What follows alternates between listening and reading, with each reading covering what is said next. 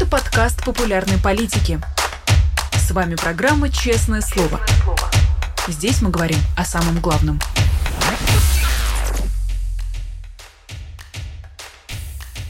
семнадцать часов в московское время. Всем здравствуйте. Вы смотрите YouTube-канал «Популярная политика», программу «Честное слово». Меня зовут Нино Арсибашвили, и большое спасибо всем, кто пришел к нам на прямой эфир. И отдельно благодарность всем, кто слушает это в записи. Традиционное пятничное «Честное слово» с писателем, поэтом, журналистом, литератором Дмитрием Быковым. Дмитрий Львович, здравствуйте.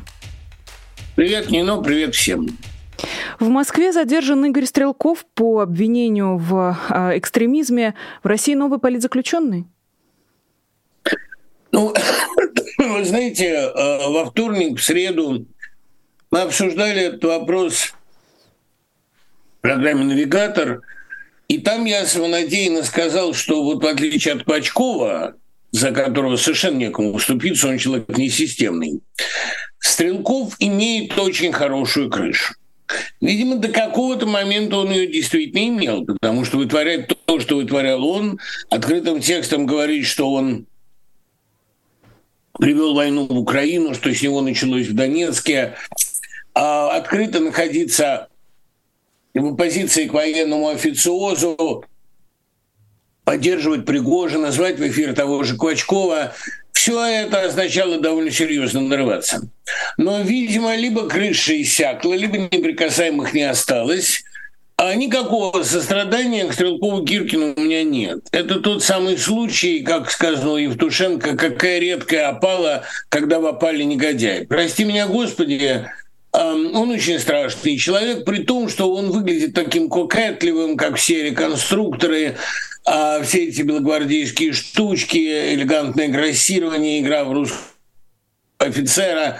Уже появились в сети некоторые комментарии типа того, что вот эти все насквозь проворовались, а он честный и идейный. С этим мифом про идейных воров в законе, который так почему-то распространен среди интеллигенции, пора закончить, что вот есть настоящие воры, бескорыстные, которые бескорыстно блюдут подлинный воровской закон. Эту всю романтику развенчал еще Шаламов. У всех воров в законе один принцип: умри ты сегодня, а я завтра.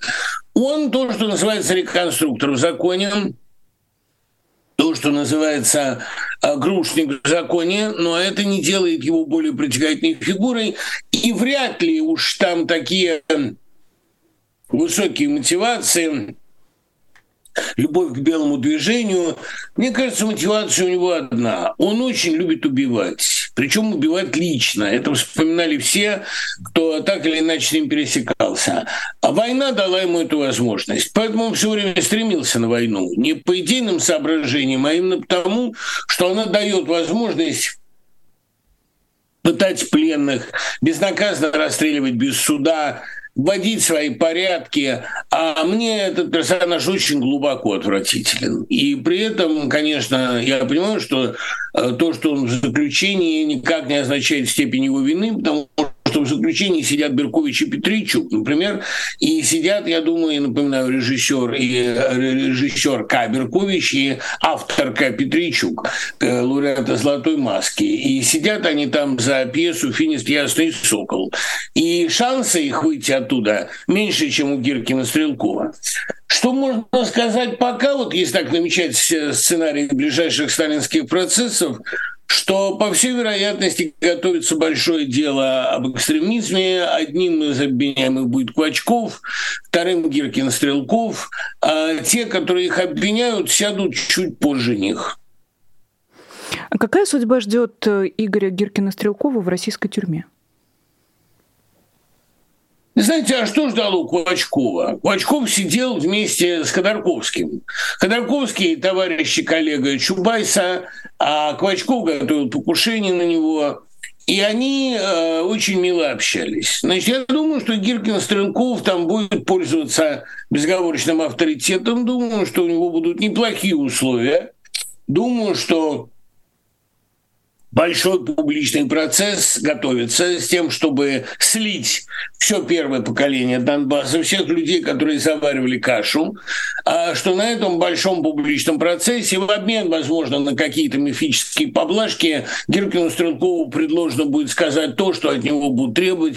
Понимаете, вот какая вещь. Я вообще ни одного человека, заключенного в российской тюрьме, А не могу злорадно осуждать. Вообще злорадствовать я не люблю. И ни об одном человеке, который сидит в российской тюрьме, я не могу сказать, что это по заслугам, потому что российские тюрьмы пыточные, они страшные. Их можно а, сравнить, там, я не знаю, с, с тюрьмами Африки.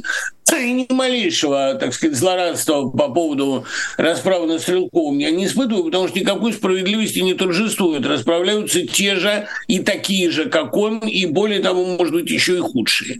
Я просто хочу им напомнить, что согласно механики сталинских процессов, сначала садится герой-пассионарий, потом следователь, который его допрашивал, а потом судья, который его приговаривал. То есть эта лестница выглядит так. И никаких шансов, что в этот раз будет иначе, по-моему, нет.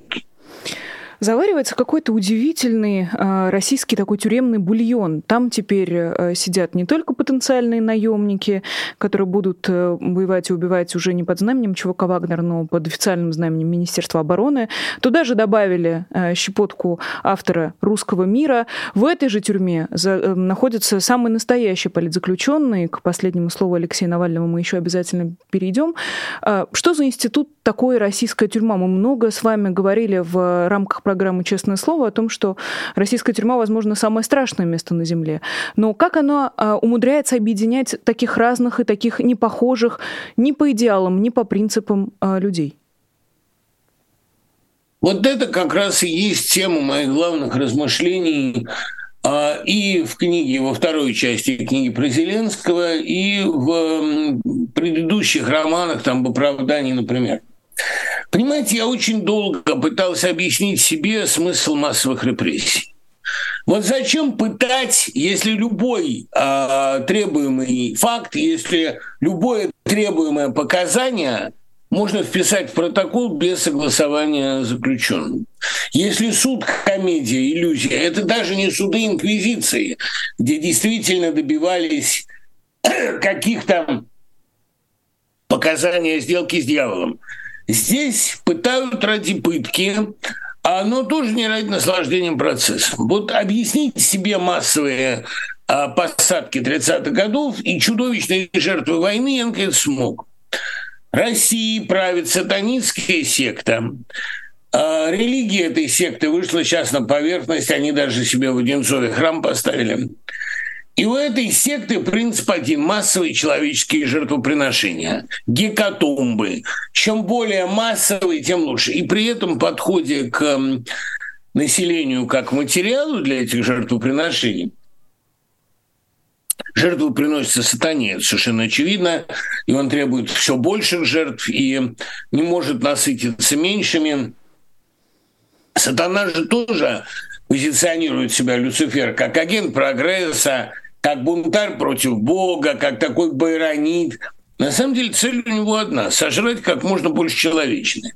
И вот российская тюрьма, она же хватает людей вне зависимости от степени характера их вины.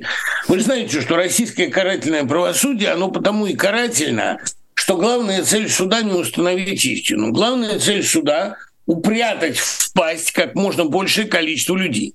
Для того, чтобы люди охотнее маршировали в пасть, придумана мифология Родины. Родина все время требует жертв. Если ты уехал, ты предал Родину. Если ты жив, то ты предал Родину. Идеален ты, если умер. У этой сатанинской секты очень простая идеология – жрать. И кроме массовых убийств, военных ли, э, ядерных ли, э, тюремных ли, она ничем не занимается, у нее действительно нет других занятий. А проблема в том, что здесь ей досталось фантастически покорное население, которое не только радуется, что его едят, а восхищается этим масштабом жертв, восхищается тем, что его едят так много. Надо пересмотреть всю парадигму, наконец, и понять, что российская тюрьма – это не место заключения, это что-то вроде кухни. Это место предварительной обработки, ну, скажем, там, доведения до кондиции тех жертв, чье мясо предназначено на ближайшую трапезу. Вот и все. Никаких других функций у пенитенциарной системы России не имеет. Но она какая-то удивительно неразборчивая получается, потому что если мы вспомним людей, которые прошли через российскую тюрьму или, к сожалению, погибли внутри этой тюрьмы, у нас, с одной стороны, условно Сергей Магнитский, а с другой стороны, вот мы ставим засечку и надписываем ее Игорь Стрелков. Это неразборчивость или какое-то удивительное свойство российской тюрьмы переваривать любого человека вне зависимости от его взглядов? Ну, не но. А, простите за такое сравнение, но когда вы едите мясо, вас разве волнует убеждение коровы? У всякой коровы есть свои убеждения, свои воспоминания, какие-то телята у нее были. А я вот и знаю, что иногда и теленка ем. И я понимаю, что мне надо перейти на веганство. Давно уже Виктор Косаковский, мой кумир, убеждает весь мир, что пора отказаться от убийства. Человек не создан хищником. Но, понимаете, вести такие разговоры с мясоедом – это примерно вот то же, да, что и убеждать российскую тюрьму. Давайте сделаем пребывание в ней более комфортным, давайте увеличим количество оправдательных приговоров. У этой системы назначение одно – перерабатывать людей, перерабатывать их в пищу. Я не могу сказать, что я совсем сам до этого додумался. Такая идея у меня была, конечно, но многократно мною упоминаемый и во многом перелопативший мое сознание роман Кунищика «Март» о поляках в России, он меня окончательно, что ли, подтолкнул в эту сторону. Там такой доктор Паремба, я в «Дилетанте» напечатал эту главу, беседует с Зарубиным, чекистом. А чекист ему говорит: вы напрасно нас спрашиваете об смысле Катыни. Вот за что был Катынский акт, да, в марте сорокового года? За что погибли эти люди? Они погибли ни за что, они погибли зачем? Мы с помощью жертв нашему божеству пытаемся его умилостивить. Ну а какое у них божество? Это очень просто, они молятся дьяволу. И эти приметы сатанистского культа мы наблюдаем на протяжении всей истории России. Ведь я вот тоже цитировал часто, меня Рязанов однажды спросил, какая институция на протяжении всей российской истории абсолютно бессмертна и неуязвима? Тайная канцелярия. Сначала это опричнина, потом это приказ, потом это тайная канцелярия Толстого в петровские времена, потом это третье отделение Бенкендорфа, потом это тайная полиция начала двадцатого века, которая, кстати, угробила Столыпина в результате своей провокации. Потом это ЧК, потом КГБ, сейчас ФСБ. Это абсолютно неуязвимая институция, которая занимается только одним – обслуживанием интересов сатаны. Очень многие люди, послушав это и почитав кунищиковский роман, мне на полном серьезе пишут: ну, в двадцатом веке, в двадцать первом веке какой же сатана?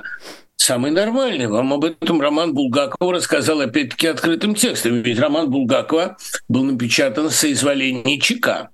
Более того, решение о публикации романа принимал вовсе не Константин Симонов, а Юлиан Семенов, первый заместитель Поповкина в журнале «Москва», куда Валиандрос Папа устроил.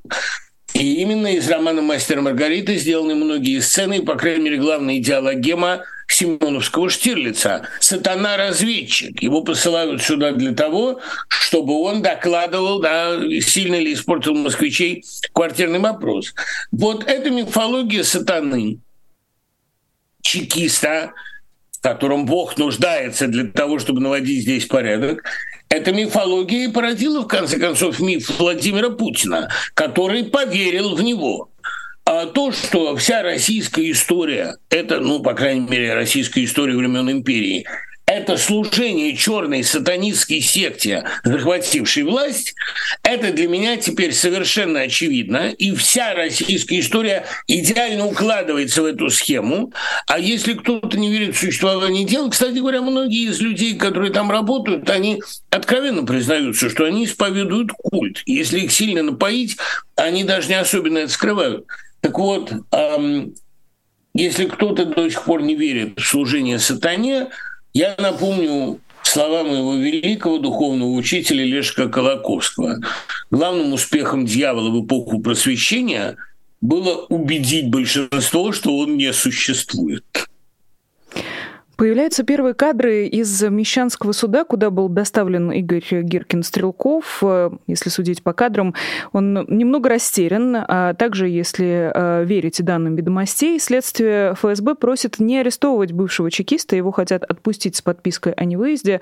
Задавать вопросы Игорю Стрелкову в данный момент запрещено. Он находится в этом аквариуме. Ждем, следим, продолжаем наблюдать. И нельзя все-таки не признать, что Игорь Стрелков был одним из самых ярких так называемых зет-патриотов. И теперь, получается, существенную группу людей обезглавили. Поэтому вопрос, Дмитрий Львович, можно ли разозлить ультрапатриота и на что он способен? Во-первых, очень показательно, что его просят не арестовывать. Это все-таки подтверждает мои слова о том, что его крыша исключительно надежна и что ГРУ своих не сдает.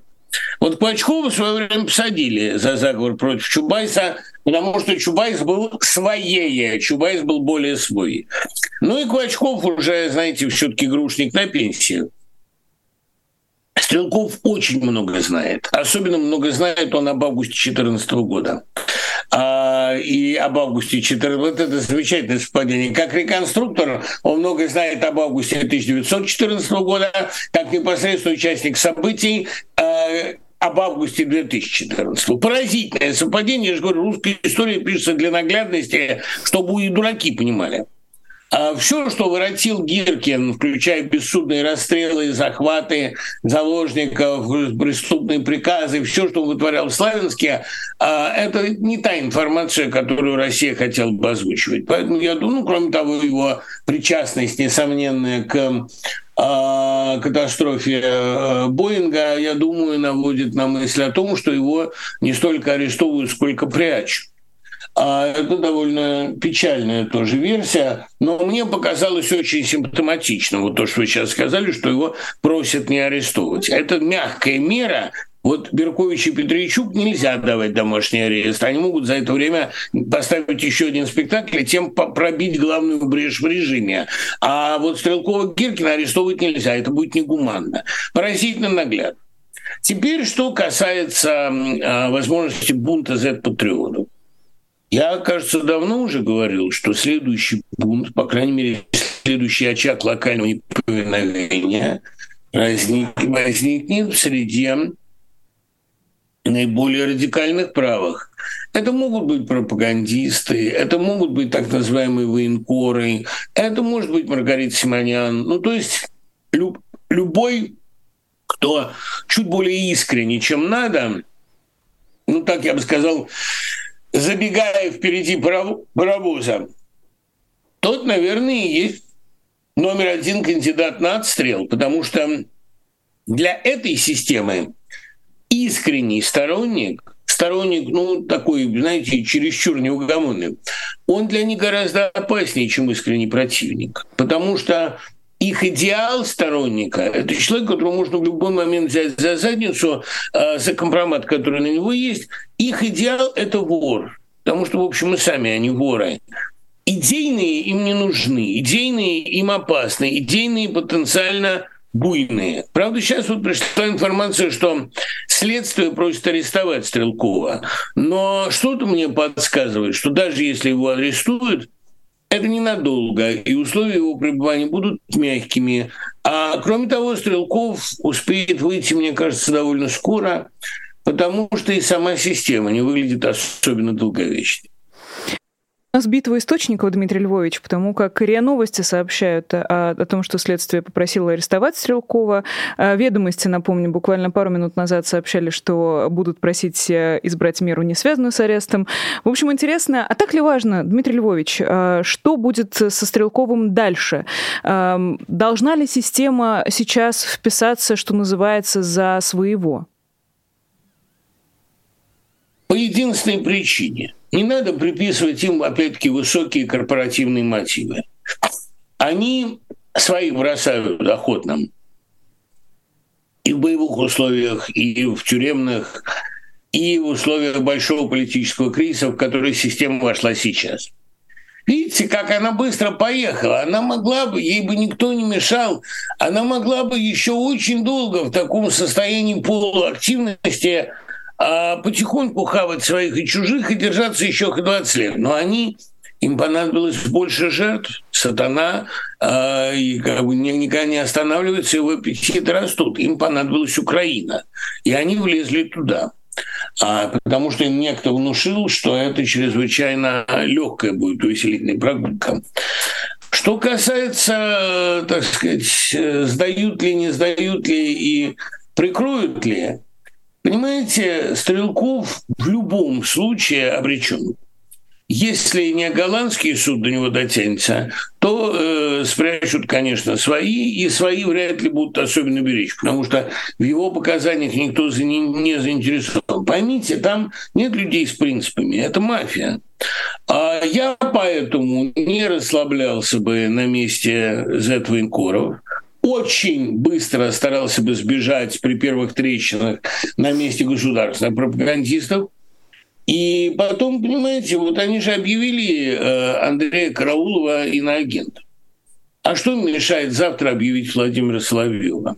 Тем более, что, понимаете, вот это, что мне кажется важным. Эта система любит легитимизировать себя, нападая именно на самых отвратительных, нападая на тех, кого ненавидят все. Ведь большие репрессии тридцать седьмого года, они начались не с писателей-попутчиков, и не с Алексея Толстого, который, кстати, уцелел, и не с Булгакова, который успел умереть. Они начались с рапа, с вернейших. И когда арестовали Киршона, ну, главного топтателя всей хорошей литературы, который уж так хотел понравиться Сталину. А Елена Сергеевна Булгакова записала в дневнике «Все-таки есть Бог». Они будут арестовывать всех, кому массовое сознание приписывает самые демонические черты. Тех, кого ненавидят, тех, кого при виде их ареста скажут, давно пора. Ну вот есть ли на Андрее Караулове хоть одно светлое пятно? Там клейма ставить негде, это чудовище, которое даже в цехе чудовищ признают, ну как бы несколько хватающим через край. Вот давайте откровенно, если Владимира Соловьева возьмут, хоть кто-нибудь будет сочувствовать? Раньше, что Скобеева уронит слезу, в ней, по-моему, что-то человеческое осталось. Но думаю, что нет, не уронит. Потому что все, кто его знает, без исключения, я знаком со многими посетителями его ток-шоу, и было время, когда даже сам один раз туда сходил, лет двенадцать назад. Понимаете, ведь все, кто знает Владимира Соловьева, понимают, что это давно расчеловечившаяся сущность. Там давно ничего живого не осталось. Будет хоть одна живая душа, которая будет защищать Владимира Соловьева. Я думаю, даже ни один из правозащитников не дойдет до такой степени самоотвержения. Поэтому на месте как раз вернейших, или вернее на месте прикормленных, я бы паковал манатки. Вопрос только, куда возьмут. Вопрос не праздный.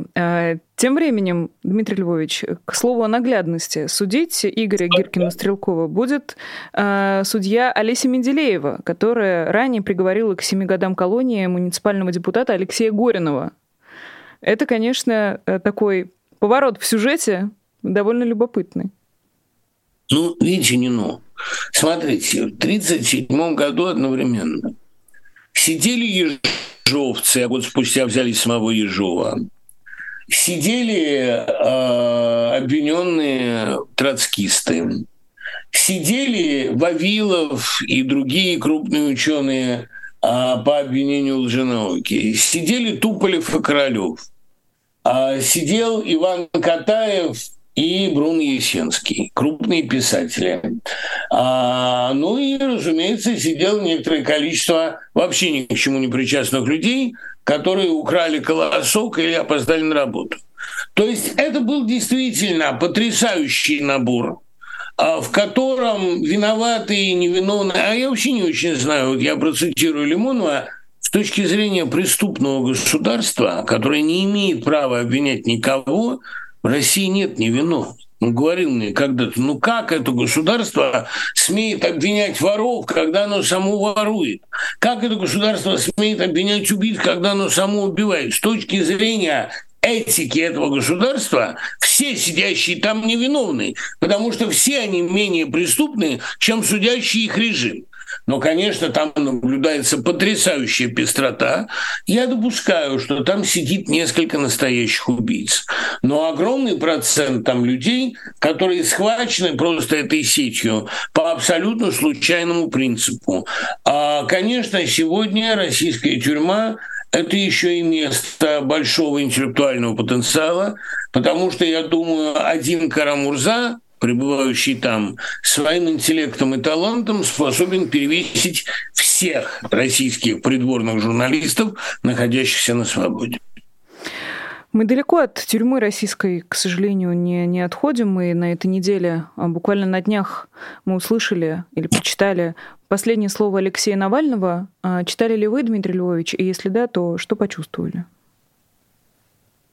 Последнее слово Алексея Навального потрясающий текст. Я, как всегда, почувствовал, что Навальный... Я, я очень хорошо помню, как Лилиана Комарова, мой э, наставник, создательница детской редакции «Радиовещания», после дебатов Навального с Гиркиным сказала, не знаю, каким он будет министром внутренних дел, но главой газетного холдинга типа Егора Яковлева он был бы идеальным.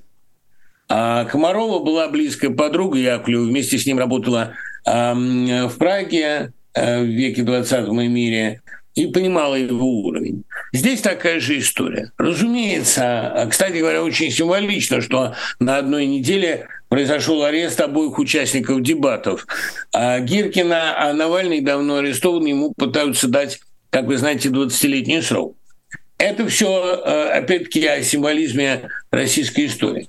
Я почувствовал, что Навальный велик, что Навальный не сломлен, что Навальный блистательно ироничен. Вообще его речь поразила меня запредельной внутренней свободой. Когда, обращаясь к этим людям, он сказал, на что вы потратили вашу жизнь, вашу единственную жизнь?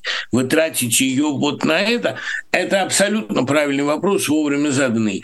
И действительно, тюрьма сейчас самое свободное место, потому что кто еще может безнаказанно говорить то, что в тюрьме говорит Навальный? Вообще, Георгий Рушадзе, который в издательстве Freedom Letters издал сборник «Последних слов», доказал, на мой взгляд, что он крупный издатель, считаю за честь издаваться именно у него, потому что книга «Последних слов» — это то, что сейчас самое сильное, самое страшная публицистика. Это то, что можно сказать, только уже сидя на скамье подсудимых.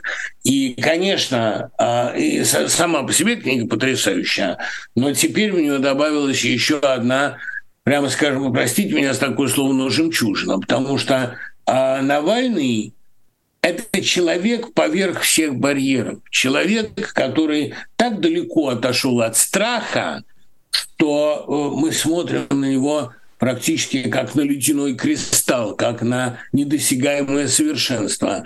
Я честно про себя могу сказать, что мне до его мужества не доехать никогда. Я могу только восхищенно интерпретировать и делать все возможное, чтобы русская литература Навального оценила по существу. У нас сегодня день парадоксов, Дмитрий Львович. Как-то какой сюжет не возьмем, везде парадокс на парадоксе, и о безнаказанности внутри российской тюрьмы, мне кажется, можно было бы говорить, если бы того же Алексея Навального не отправили в ШИЗО до оглашения приговора, почти сразу. Поэтому, возможно, это как раз вместе за то, что в нем есть эта храбрость и смелость, а в людях, которые его слушали, нет. И как вам кажется, Дмитрий Львович, а вот те самые люди в балаклавах или люди в судейских мантиях, к которым Алексей, к которым Алексей Навальный обращался, они-то что почувствовали? Можно было остаться равнодушным, слушая эти слова? А, знаете, вот тут отмечали день рождения Маяковского, и мне вспомнилось, как он Юрию Анненкову в двадцать девятом году в Париже сказал: «Со мной все кончено, я больше не художник, я все потерял». Анненков ему сказал: «Беги, пока не поздно». На что Маяковский ему сказал: «Мне поздно». Я не знаю, есть ли э, смысл дословно верить э, дневнику моих встреч Анненкова, но в своем предсмертном письме Маяковский написал: «У меня выходов нет». Есть люди, которые в своем, возможно, искреннем служении злу зашли так далеко, что возврата для них действительно нет. И когда судьи слушают Навального, а и когда журналисты слушают или читают речь Навального, а и когда за поведением нынешних жертв политического террора наблюдают слуги режима, они испытывают, я думаю, нет, не зависть, конечно, какая тут зависть. Они привыкли тело свое нежить в совсем других условиях. Но понимание безнадежности, им не сбежать, им не соскочить. Вот Исинбаева попыталась соскочить. Посмотрите, как на него набросились свои же. Это тот высокий, тот практически недосягаемый этаж иерархии, с которого соскок стоит очень дорого. Я не очень себе представляю, как... Спортсменка класса Исинбаевой, давно и горячо поддерживающая Путина, может соскочить с этой пирамиды. Я всех их, которые на... рано или поздно ценой признательных показаний купить себе жизнь, хочу предупредить, что гораздо раньше их затопчут свои. Свои, соображающие лучше, торопящиеся на выход быстрее. Я... Понимаю, что положение Навального очень тяжелое, но у Навального есть шанс выйти и свое положение радикально изменить. У тех, кто его судит, шанса соскочить нет ни малейшего. Как тут не пошутить, что с помощью шеста соскочить с пирамиды, возможно, все-таки получится, но тем не менее, Дмитрий Львович, возвращаясь... Не всегда, не всегда помогает шест. А вот это, вот это хороший вопрос. Один, да, да. Да. Один замечательный бегун однажды оказался в заключении. Ему-то и приписывают афоризм «С Колымы не убежишь». Понимаете, вот этот значок с надписью «С Колымы не убежишь» продавался широко в Москве в девяностом году. Вот что важно подчеркнуть, понимаете? Сидят и арестанты, и тюремщики. Арестанты от тюремщиков отличаются тем, что арестанты могут выйти, а тюремщики никогда. Возвращаясь к речи Алексея Навального, приведу цитату: «Принести какую-то жертву, какое-то усилие должен сделать каждый». И возвращаясь к истории с Исинбаевой, которую не только свои начали ругать, но и те, до кого она пыталась допрыгнуть, условно, западное сообщество, интеллигенты в Твиттере и так далее, нет же никакого единства. Все против всех в этой истории. И, например, часть людей полагает, что молчание Исинбаевой и ее вот такое вот неприсоединение, то есть ну, отсутствие действия, действие само по себе. Можно ли так трактовать ее молчание? Нет. Я опять-таки не склонен романтизировать людей. Я уже стар для этого. Ее молчание можно трактовать, вообще все ее поведение можно трактовать как попытку спасти хотя бы профессиональную репутацию а в условиях, когда человеческую спасти уже невозможно. Я думаю, что Исинбаева, ну, тоже во мне есть романтическое убеждение, что красивая женщина не может быть дурой. А, потому что красота сама по себе выражение какого-то еще и внутреннего совершенства. Исинбаева красивая, с моей точки зрения. Красивые ее движения, Красиво ее владение шестом, лицо у нее красивое. Она умная. А, да и вообще, так сказать, прыжки с шестом – это такое занятие не глупое. Оно требует очень точного расчета и хорошего знания динамики шеста. Поэтому Исинбаева человек умный. И в этом качестве она, безусловно, понимает, что оставаться на этом берегу, оставаться в команде, говоря спортивным термином, команде этой публики самоубийство. Она попыталась вот со своим шестом соскочить.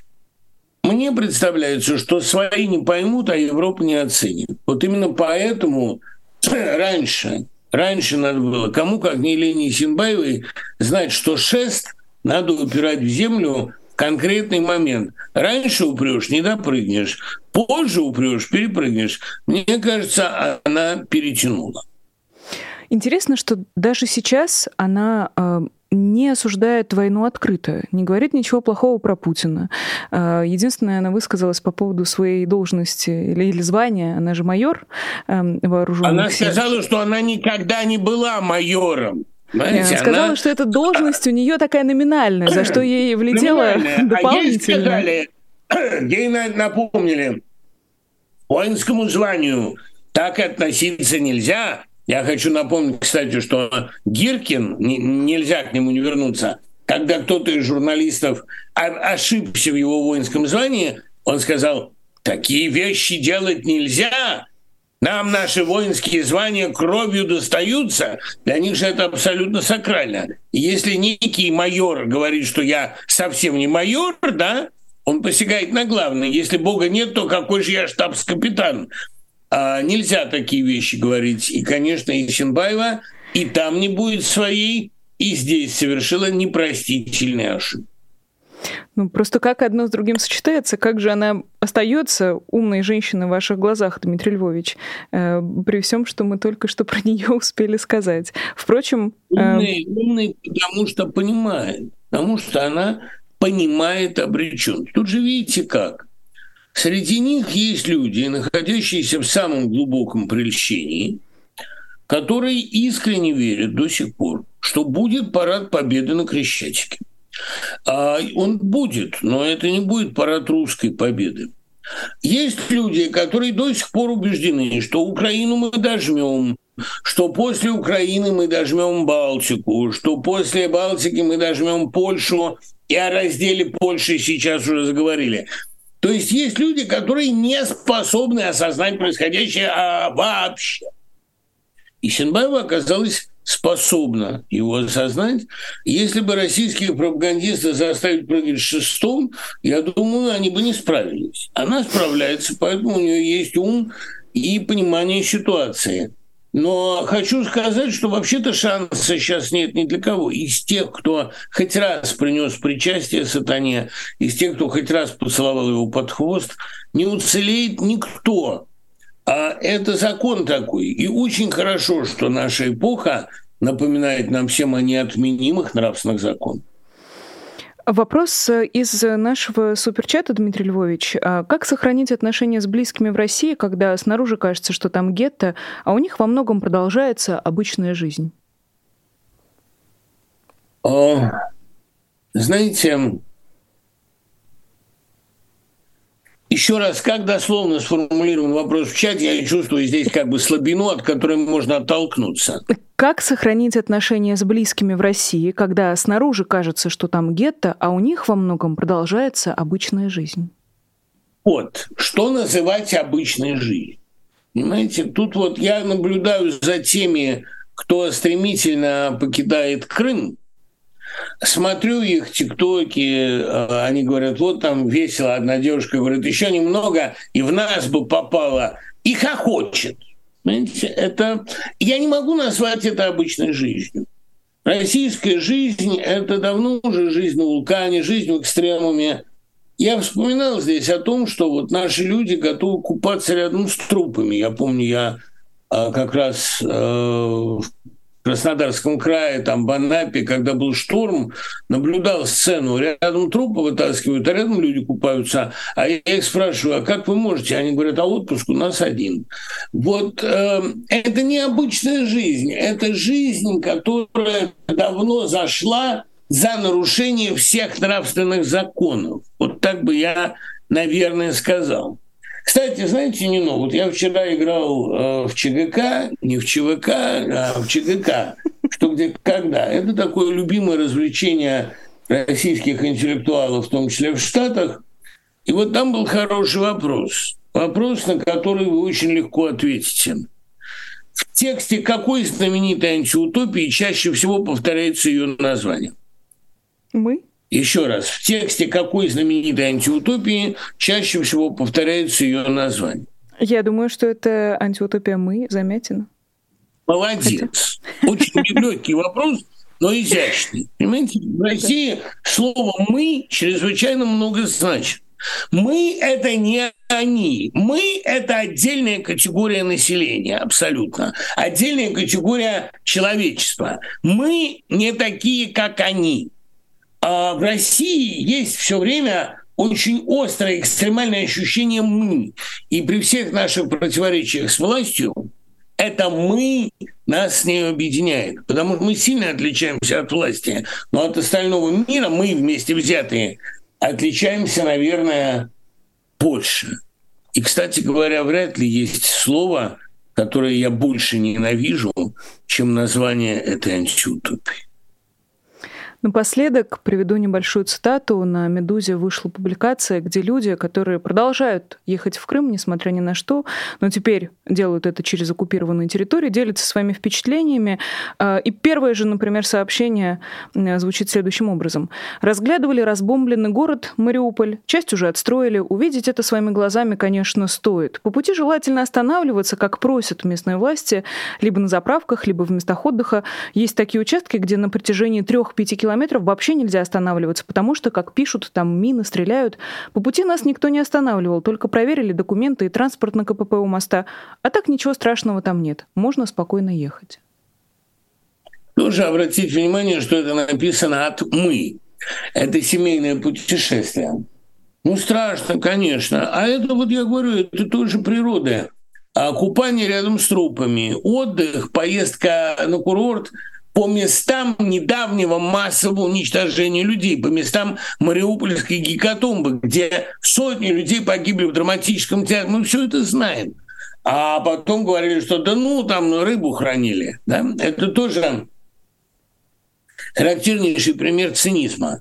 Понимаете, вот, конечно, раны заживают, и это все естественно.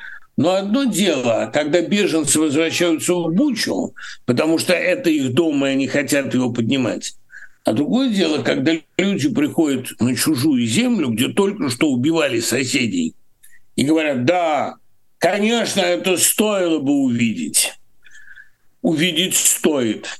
Особенно, если у кого-нибудь, может быть, хотя бы у деток, под это дело проснется совесть. Но это тщетные надежды. А может быть и нет, Дмитрий Львович. Посмотрим. Через неделю обязательно с вами встретимся и продолжим обсуждать происходящие Спасибо события. Спасибо вам, Нино. Обнимаю вас и обнимаю всех. Пока. Спасибо и до встречи. Это была программа «Честное слово» на популярной политике. Наш традиционный пятничный эфир с Дмитрием Львовичем. Большое спасибо всем, кто пришел к нам, кто не забыл поставить лайк. Друзья, это важно, чтобы как можно больше людей увидело этот эфир и услышало все, что было сказано. Несмотря на очевидную новость номер один, связанную с задержанием Игоря Гиркина Стрелкова, запутаешься в его фамилиях и псевдонимах, есть еще один, не очень благозвучно, но тем не менее. Успели обсудить и много другого очень важного. Большое спасибо э, Дмитрию Бисерову, э, точнее, прошу прощения, Бисеру Димову, вот так вот подпишешься и запутаешься, за то, что он стал э, спонсором популярной политики. Меня зовут Нино Арсибашвили. Увидимся с вами уже на следующей неделе. Мне кажется, я ничего не забыла. А, нет, забыла. Про Patreon забыла вам сказать, друзья. У программы «Честное слово» же есть Patreon, и вы можете поддержать нас и нашу работу через этот замечательный сервис, ну и вписать себя, свое имя, свой ник или что угодно в бегущую строчку в конце каждого «Честного слова». Не прощаюсь с вами надолго. Надеюсь на скорую встречу. Всего доброго и пока. Вы слушали подкаст «Популярные политики». Мы выходим на Apple Podcast, Google Podcast, Spotify и SoundCloud. А еще подписывайтесь на наш канал в YouTube.